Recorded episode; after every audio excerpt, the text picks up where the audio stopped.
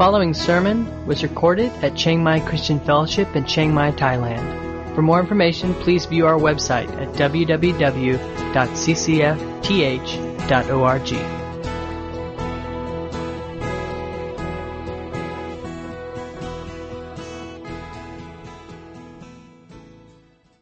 And Paul now really focuses in on this question about faith. Uh, and it really brings to a climax a lot of what he said in the theme or thesis of the book. And uh, many people, if, you're, if, you were to ask, if I were to ask you, uh, what's the theme of Romans? If you're an astute Bible scholar, you would say, the just shall live by faith, right? The just, it's kind of the theme of the book. Uh, one of the overarching theses of the book. The just shall live by faith. And over and over again, Paul has hammered this home. The whole thing is you gotta you gotta have faith, right? It's not about keeping the law. It's not about being a good person. What it comes down to is that God has done the work for us in Jesus. And our part of it is simply this. We just have to exercise faith. We don't have to keep the law. We don't have to be a good person. We don't have to meet up to some standard. We don't even have to go to church every Sunday. We don't have to do anything other than have faith, right? So, uh, so the question really comes down to this. How is it that Israel uh, missed this, right? How is it Israel could not believe? How is it they failed to act in faith to everything in their history that led up to this moment, right? Where did faith go wrong? Did somehow God not give them the tools to believe? Did God somehow hold back something that would have given them an edge to believe the gospel message? Um, so we want to answer that, and Paul answers that, and, and we also want to look at, because it's relevant for us, if salvation, the whole deal comes down to this one thing, belief, faith, trust in Him. This is a big deal. And uh, all of us, uh, if we want salvation, uh, we want to know how to exercise and obtain strong, solid, believing faith. Um, if that's the way of salvation, I want more of this.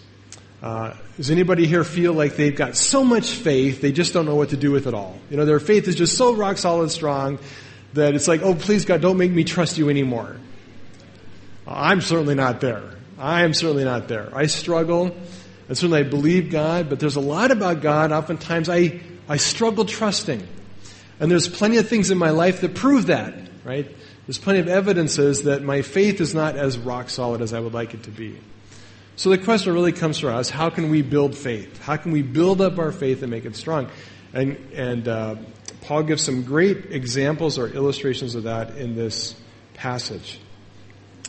Um, and before we jump into the scripture, let me just think a little bit about this idea of faith. Uh, have you ever thought about where faith comes from? Where does your faith come from? How how do you generate the convictions you have, the beliefs that you have? Right? Where does it come from? Um, a lot of people kind of have this notion or this idea, and actually the world often teaches this message that faith is a matter of willing something into belief, right? That, and I remember as a kid uh, being told the the legend about, you know, the leprechaun at the end of the rainbow, and that, you know, the leprechaun's at the end of the rainbow with a pot of gold, and I thought this was a pretty good deal, and I I had this as a child, this conviction that if I could believe that strong enough, I could make this a reality, right? So I tried to will faith, you know, will faith, and I chased a lot of rainbows, and it just never worked, right? It's never worked. Um, but there's this myth that, that kind of goes that way. Like, if I'm going to be a good Christian, I'm going to I'm going to decide to believe more, and I'm going to make faith happen in my life. Uh, Christmas season is over. Maybe you watch the movie Polar Express. Anybody watch Polar Express? Wow, not very many. You just need to get out more. Uh, it's a fun movie, fun Christmas movie, and if you have never seen it, it's about this little boy who is starting to have serious doubts about the whole Santa Claus thing, right? He's starting to put the pieces together, and uh, he's suspecting that, you know, his parents are really Santa Claus. And the whole Santa Claus myth is about to just evaporate for this little guy.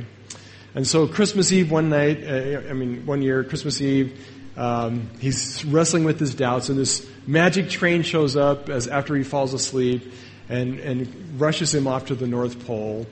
And uh, the, the whole thing kind of climaxes at this point where all the elves are gathered around, and uh, Santa's about to come out and get on his sleigh, and uh, they're getting the reindeer ready, and they put the bells, the sleigh bells, on the on the reindeer, right? And the the the, the line in the story is that if you have faith, if you believe, you can hear the bells ringing. Well, this boy realizes he can't hear the bells, right? And he's kind of panic-struck. And, and it's kind of ironic. Here he's at the North Pole, reindeer, elves, nine hundred foot Christmas tree, and he's worried about not being able to hear the bells ring. But anyway, it's the story. And he, you know, he one of these sleigh bells rolls over to his feet, and he picks it up, and he's shaking it. Nothing. Oh, crisis, right? So he says, he says to himself, believe. Believe, believe. You know, he's going to will faith, right? And then he shakes it again. It worked, right? He willed faith into existence. Well, as good as the movie is, that's ridiculous. It doesn't work, okay? You cannot will faith into existence. It doesn't work that way, right? Uh, where does faith come from? Well, faith really is... Uh, Is, is, is a matter of two things. One is belief, the other is trust. And in the Scripture, the same word uh, that's translated faith, belief, and trust comes from the same Greek word, but they're really slightly different in their nuanced meanings. Uh, believing or belief is the result of being convinced that something is true. So, for example, uh, I go to the airport and I look at an airplane, and if I believe that airplanes fly, it means I'm convinced that that's a truth. Right, I, I'm convinced in the reality that airplanes do fly. And maybe I see an airplane take off, and I'm convinced it's not an illusion. And I go, yep, that is true. That is a truth. Airplanes can fly. Reindeer may not, but airplanes do. Right? And even if I don't hear the bells ringing, they still fly. Okay? That is, that is not actually trust, though. Trust is yet another step where I take something I believe, and I act upon it by taking some steps or action. So trust means actually getting on the plane. I could believe planes fly and never get on one because I don't actually trust that it would take me where I want to go. Maybe maybe they fly in general, but I'm pretty convinced that if I get on it, I will bring it crashing to the ground. Right? When I exercise trust, I'm believing that truth and I'm doing something about it. I'm acting on it, and I'm committing myself in a way that's now dependent on what I believe in. I get on the airplane, I buckle myself in, and I trust it to carry me to my destination. Um, well, Israel had failed this test. They were not believing. So uh, what can we learn about them from Romans chapter ten? Let's read verses fourteen through twenty-one and think about this issue of faith.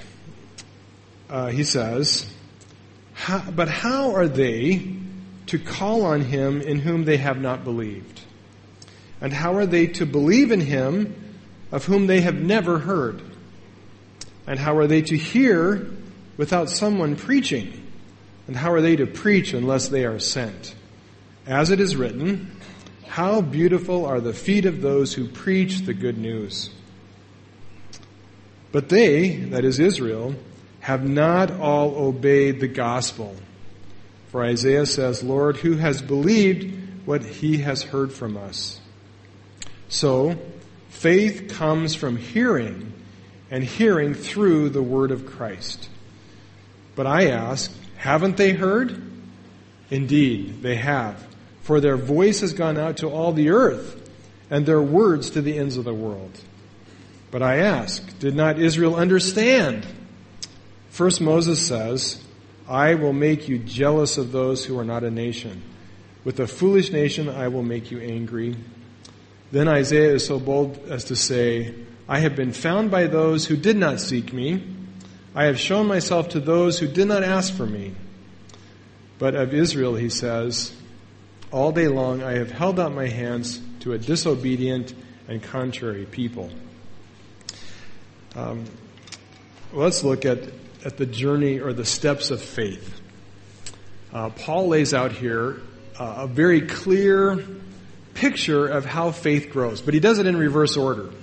So instead of starting with the origin, he actually starts with trust and he looks backwards at how, how it got there, right? And that's what he does in verse fourteen and fifteen. Um, and he, he lays it out this way. How shall they call on him they haven't believed? How shall they believe on whom on him whom they've never heard? How shall they hear without somebody preaching it? And how shall they preach unless they're sent? So let's look briefly at those steps backwards and see how faith develops.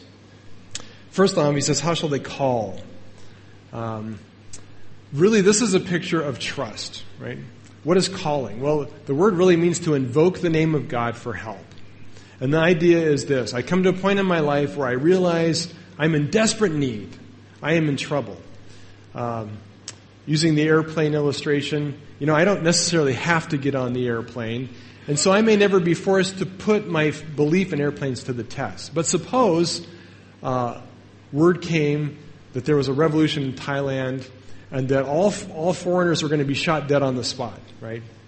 And so we all start running for our lives, right? And we all start running to the airport. And now there's an urgent need to get on that airplane, right? Whatever I thought about airplanes before, now I need that airplane. I need to get on it, and I must have that exit route. Well, that's, in a sense, what's happened to us with sin. We come to a point where we realize we need God's help. We also come to a point of realization that God can indeed help us, that He's powerful enough and He has put together a, a plan suitable to rescue us. And so we call on Him, God, help, right? And that is an act of trust. I am entering into a dependent relationship where I believe certain things about God to be true, and I call out and I trust in those truths. I grab hold of them. It's as if God has thrown down a lifeline. Uh, but the lifeline is is five feet off of a cliff, right? So the only way to grab hold of that lifeline is to jump off the cliff and grab hold of the rope. I've got to commit myself in a dependent relationship upon Him. That's calling. Well, how does a person get to that point? How does a person get to the point where they would jump off a cliff and grab hold of a rope where that was their only sole um, help, where they're fully dependent on that thing? Well, he says, in order for that to happen, you have to believe something, right? You have to develop in your life belief about a world of truth that would, would bring you to that point that you would have that kind of trust. So he says, how shall they call on those in whom they have not believed, right? Before we can have that kind of trust, we have to know certain things to be true about ourselves and about God. Uh, we have to know Uh, that God indeed can help, that He is actually powerful enough to do something, and that He also actually is loving enough to want to do something. We have to know those truths about the character and plan of God. Uh, but not only that, we need to know uh, truths about us.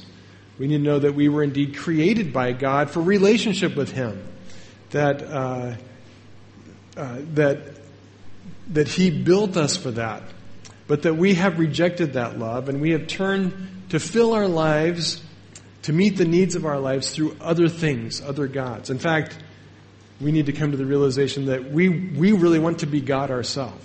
We don't want to bow to Him. We want to be God, and we want to fill our lives and meet the needs of our lives by our own vices and devices, uh, not by God's plan. And so we turn to many things in life to make us happy, and God calls those things idols, things to give our life purpose and meaning and joy and satisfaction. But all along, God wanted to give those things to us, but we pushed that away and we've sought those things in idols. Uh, and then we need to come to the realization that that didn't make God real happy, that He is a holy God. He's loving, but He's also holy and just. And He must judge and punish that sin, that He cannot tolerate that sin. So that's that's a world of truth and reality that we need to come to grips with before we can step out with faith. Um, and then, of course, we need to understand and believe that God has indeed some, done something about it, that Jesus came from heaven, came in human flesh as God's cure, God's solution for sin, for our rebellion against him. That he was the peace offering, uh, the sacrifice that, that made reconciliation possible between God and man. So those are all, you know, in a nutshell, the things we have to come to understand, the truth that we have to believe in. Um, well, how do we come to know that truth? Well, Paul says, how can they believe in whom they have not heard? Right? So you got to hear about this. Somebody has to come along and explain all this truth to you. And you have to hear it, maybe repeatedly, uh, who God is, who I am, how I have failed God, and what God has done about it. Somebody must proclaim the message, um, and must clearly inform us about the truth and paint a picture for us of a different kind of reality, reality than what we knew before, so we can believe in something we never saw uh, before. Well, how does this preacher come to us? Right? Where do preachers come from? Mars? Maybe?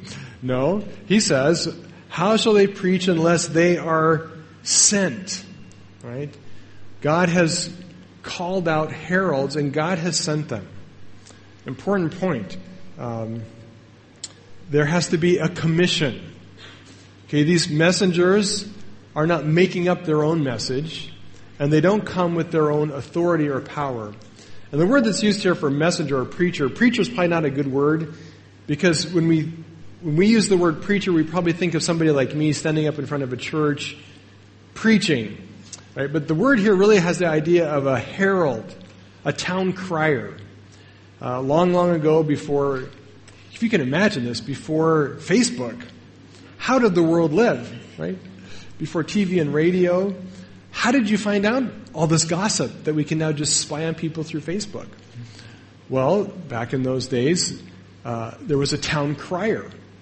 And the, the city council would decide on some rule or some law or have some event they want to do.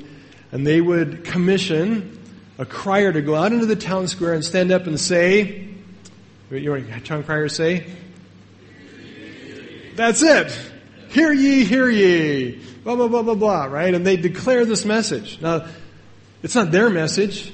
They're just a delivery agent, right? They're just a messenger. The message originates and is commissioned from a higher power and authority. Uh, that's significant because the, the agent that commissions, the agent that created the message and who is responsible for its going forth is God himself, right?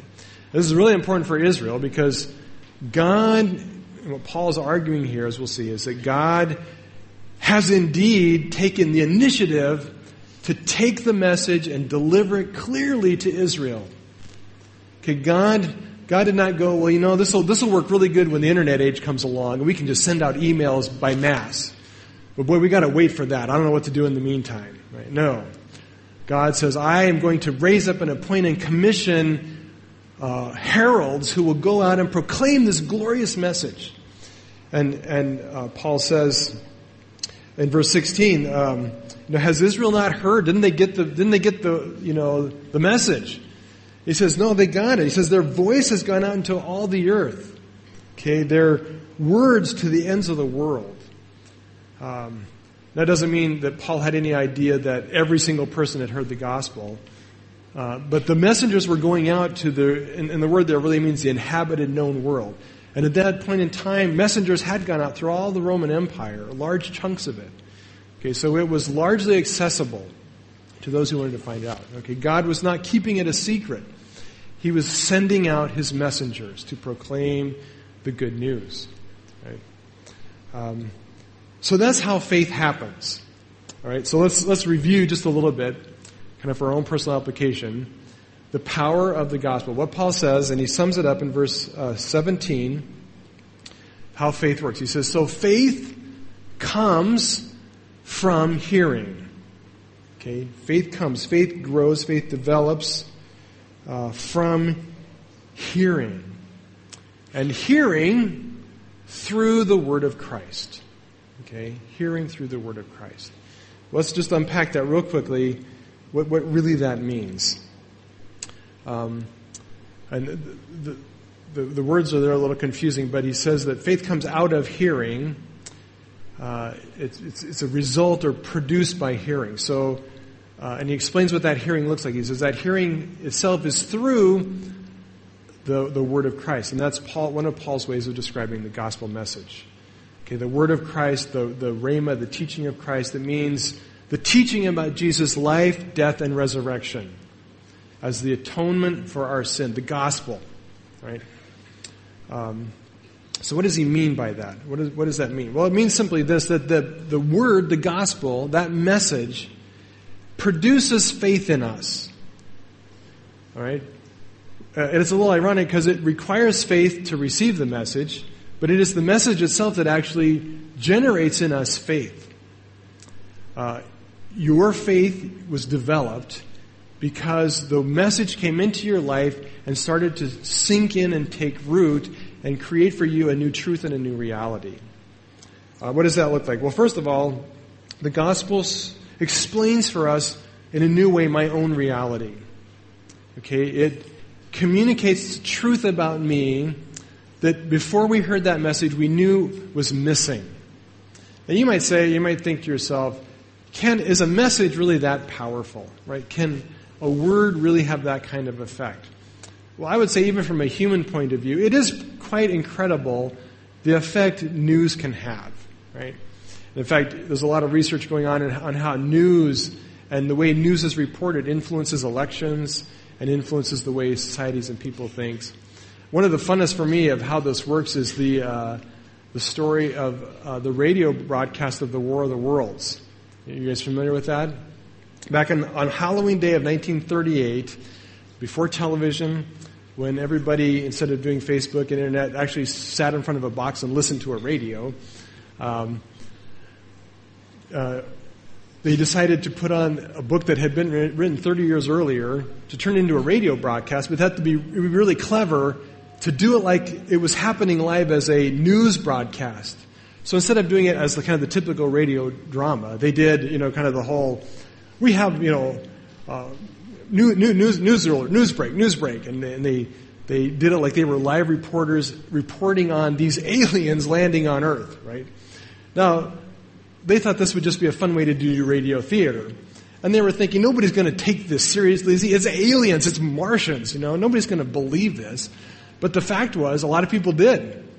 They didn't think it was radio drama; they thought it was news, and people started freaking out. They started kind of running for their lives. But where do you run from your lives when you know the aliens are coming from Mars? And so people were uh, in a stir, and there was chaos. Now, looking back on it, this is probably the chaos wasn't as much as later news reports made it out to be. But nonetheless, some people believed this ridiculous story. Right? Well, I would say this, that people will so easily be, believe something that ridiculous. Imagine if we tell people the truth, right? There's something very compelling and engaging when we explain something that people identify as true. And the great thing about the gospel is it is true. It really does explain our world and our reality. It explains truth about me. Uh, it does explain that I was created for something more. And people instinctively know that, don't they? They know that their life uh, means something. That uh, that we have needs to be significant. We have needs to worship something. Nothing else in the world can explain that need.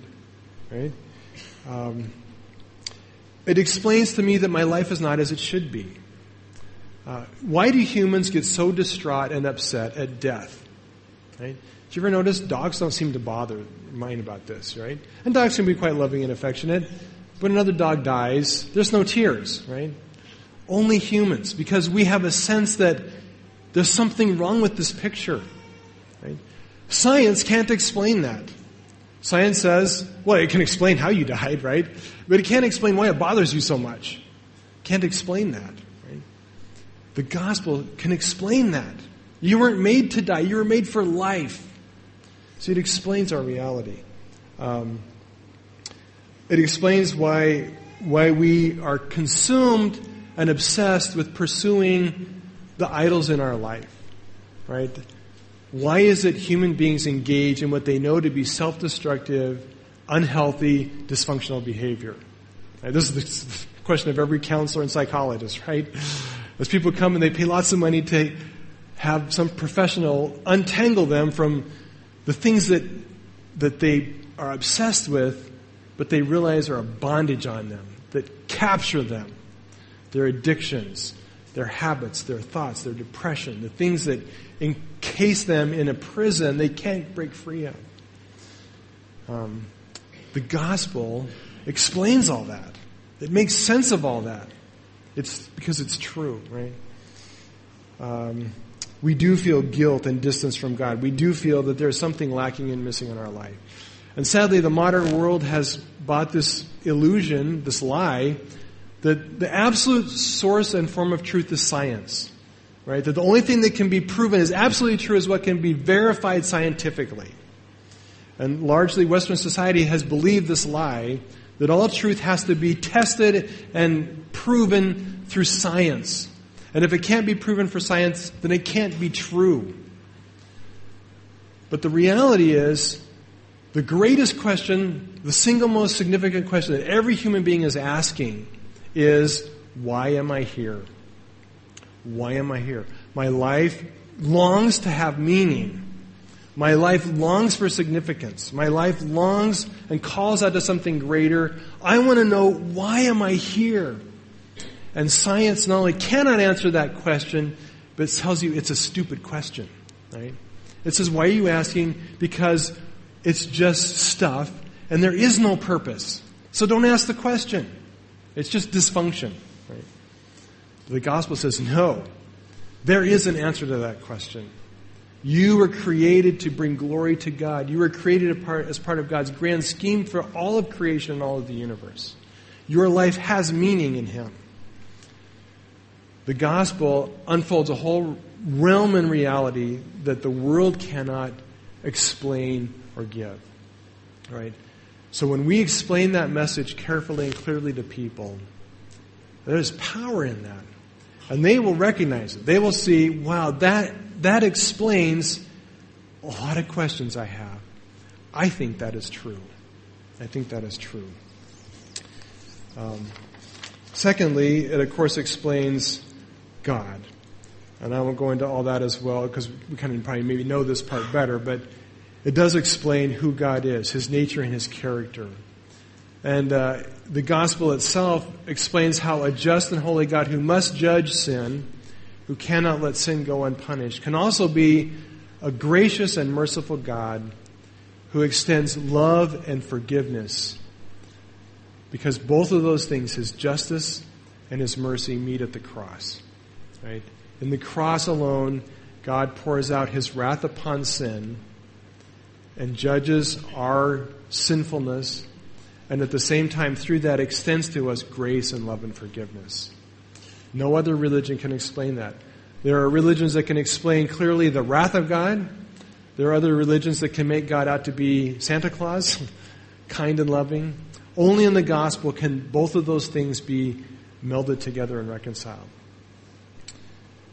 Uh, but no, so, so faith comes by hearing. As we hear these truths, it builds faith. It creates for us a belief in a world where all these possibilities that the gospel explains now make sense and are feasible or possible. Uh, but he says that not only that, but, but that the hearing actually comes through the gospel, by means of the gospel. I think what Paul means by that is that not only does understanding these things change the way we think about things, but in fact, the gospel itself, what Jesus did, actually makes it possible for us to hear. You remember in the Gospels, Jesus told the message a lot, right? Uh, he proclaimed the message. Uh, if faith comes by hearing, the, the disciples should have been guys of cr- incredible faith, because Jesus was constantly telling them the message. I'm guessing Jesus was probably pretty good at this. You know, at least passable, right? But over and over again, Jesus has to say to them, do you have ears? Do, do you have ears and not hear? Hello, wake up. Why don't you get this? Well, why didn't they get it? Well, they, the truth is they never got it until Jesus died. right? The, the power to give them hearing was itself a result, a fruit of the cross. Until Jesus died, until he shed his blood, until he broke the bonds of sin over our life and our body and our soul and our spirit, there could really be no true spiritual hearing. So the gospel, we, we hear, because of the message of the gospel, it changes our life, but also the message itself, what it is, also gives hearing. Amazing, right? This is amazing. And that's what it took for us to get saved, right? This truth, this amazing truth that somehow penetrated our lives. And by God's grace, he's given us ears to hear and eyes to see this new truth and have this new belief so that we could trust him, right? Amazing. So that's all great, but that's something to the problem. Well, okay, well, why didn't it work for Israel? Okay, if it's so wonderful, how's come they didn't believe? Why did they not trust? Well, the uh, and I would go up, Paul digs out a lot of scripture. Real briefly, let me just say this. Um, uh, he, he says he says their failure is this, that they, um, verse fifteen, uh, verse sixteen, but they have not, meaning Israel, they have not all obeyed the gospel.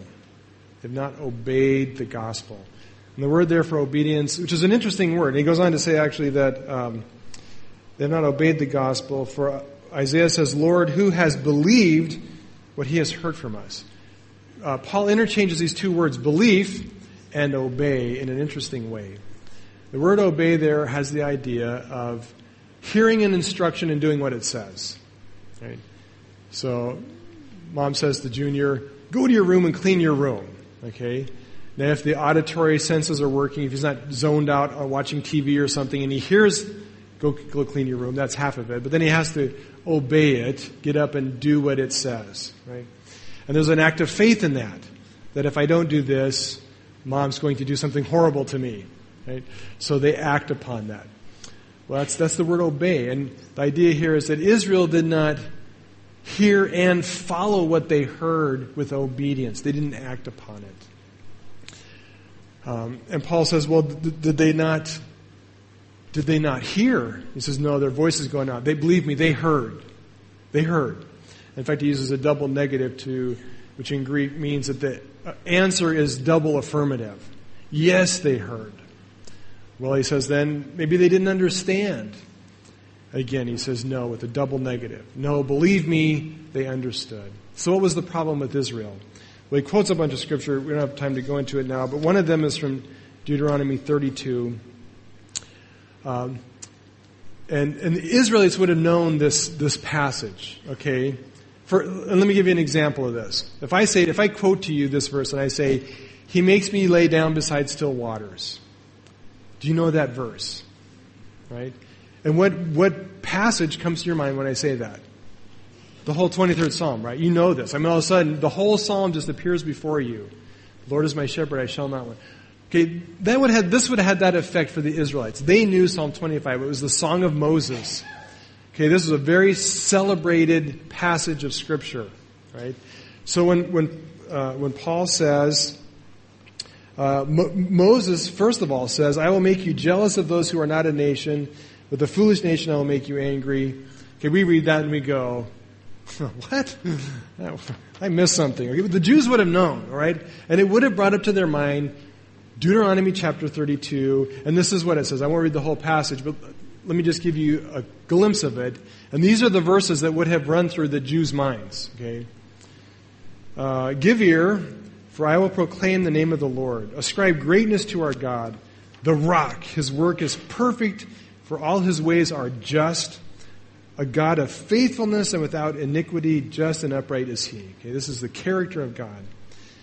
But Israel has dealt corruptly with him. They are no longer his children because they are blemished. They are a crooked and twisted generation. Do you thus repay the Lord, you foolish and senseless people? Is he not your Father who created you, who made you and established you? Remember the days of old, Jacob, his allotted heritage. He found him in a desert land, and in the howling wastes of the wilderness, God encircled him and cared for him and kept him as the apple of his eye. Okay, it's what God did for Israel. Like an eagle that stirs up its nest, that flutters over its young, catching them, bearing them on its pinions, the, the Lord alone guided him. No foreign God was with him. So how did Israel respond to that grace? How did Israel respond to that kindness of God? Well, Israel grew fat and kicked. You grew fat, stout, and sleek. Then you forsook God who made him, he, Israel, and scoffed at the rock of his salvation. You were unmindful of that rock that bore you, and you forgot the God who gave you birth. They have made me jealous. And, and then here's the verse. Okay, here's the verse that he quotes. They have made me jealous with what is no God. They have provoked me to anger with their idols, so I will make them jealous with those who are no people. Right? So what's the point? Well, the point is this.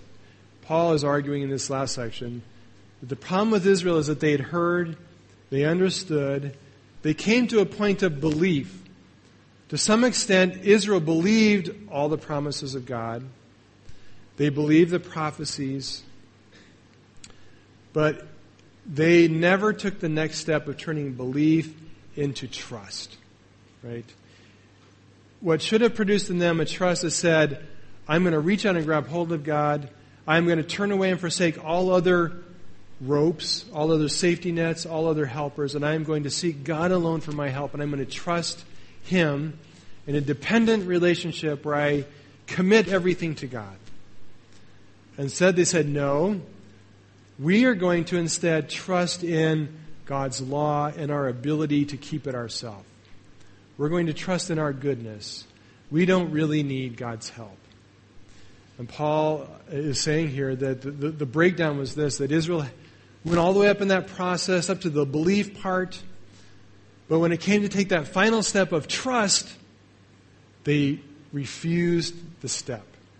And in fact, uh, they so much refused the step that they began to despise and hate the message. Right? Uh, and so they are guilty. They're guilty. Um, so where does that leave us? Well, let me just say a couple things. Um, you know, don't let this notion that if you believe a bunch of stuff about God and Jesus, that you're saved, right? Because belief by itself, meaning I, I know certain things to be true, will not save you. Right? There's nothing saving in that kind of belief. Um, Jesus says the believers believe, the demons believe in God and tremble, and they're not saved. Right? Simply understanding facts and saying, yeah, I agree with those facts, I think they're true, that is not saving. You got to take the next step and say, in light of those things, because I believe those things are true, I must therefore jump off this cliff and, and grab hold of that rope and fully commit my life to Christ, where He, I'm in such a dependent relationship that I am not trusting in anything else, solely in Him to save me. Um, that's what it means to obey the gospel. Right? And that's really what it means to be saved. And if we've not understood, if we've not taken faith to that point, okay, we're not there yet. We're not there yet. And we need to realize that probably there's things we don't yet believe. And what we don't yet believe is that um, if we don't jump off the cliff, we're about to get pushed off, right? That there's doom coming, and there is no other way of escape. Um, secondly, by way of application, um, we do have the opportunity to help others. Uh, we have all been commissioned to be messengers of this good news. And uh, maybe one of the places where your faith is weak, often my faith is weak in this area, is I'm not so convinced that this message is going to change people's lives. You ever feel that way? It's like, well, I know my friends. I know these unsaved people. They're cynical. They're skeptical. If I tell them this, they won't believe it. And you see, when we think that, we don't really believe the power of this message. Paul says this message will produce faith. Right? In fact, it's the only way. The only way people will ever come to the point of believing is if they hear it enough to grasp it and have it challenge uh, their false ideas of reality. Okay, they've got to hear this message because it is this message that will bring them to faith. You say, I just don't know if that'll work. Uh, a couple of great biographies. Uh, two of the most cynical, skeptical, and at the same time super smart people the world's ever seen. One was C S Lewis. The other was Augustine. Super smart guys who could argue uh, against anybody and win, right? If anybody was an impossible case, it was those two guys. And I just got done, I've read the biography of C S Lewis. I just got done reading the biography of Augustine. Incredible how that message unraveled them, ultimately. Right? It just unraveled them. And in the end, they could not, they couldn't argue against it. And both men came to faith in Christ through the proclamation of that simple message of the gospel, right? So we got to not be so discouraged that, you know, I'm going to share this and people are not going to believe it. Well, of course they're not going to believe it at first, but they've got to hear it first so that faith will begin to grow, right? We've got to start uh, learning how to explain the gospel in terms of the questions that science and the world and modern philosophy cannot answer, right? People are asking the question, why am I here? Only the gospel can answer that. Don't be afraid to share that message. Uh, we need to find and prepare and equip and train ourselves ways to be heard, right? Because what will ultimately doom people to hell is that they never heard the message.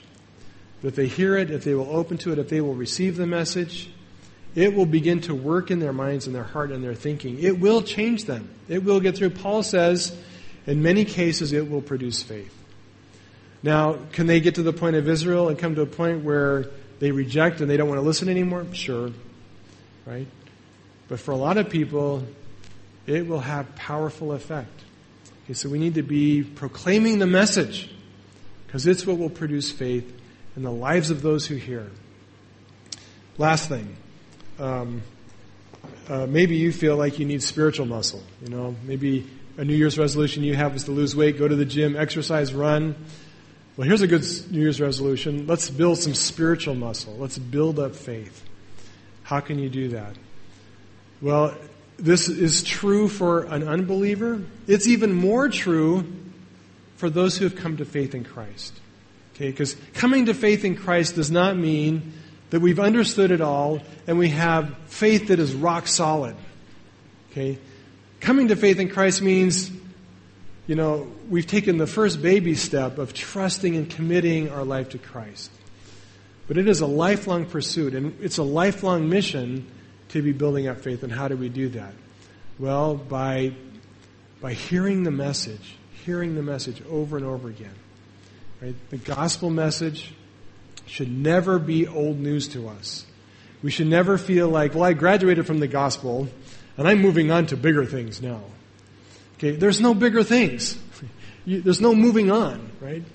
Uh, there's seeing it in different lights. There's expanding it. There, there's seeing it in its deeper truths. But you never outgrow the gospel. And it is only as we contemplate, meditate, think through, reflect on, uh, live in this truth that faith grows for us and belief grows for us. And we become more and more confident Uh, in our need for God, in His power and love to help us, and in His plan to do something to solve our problems. Right? Let's pray.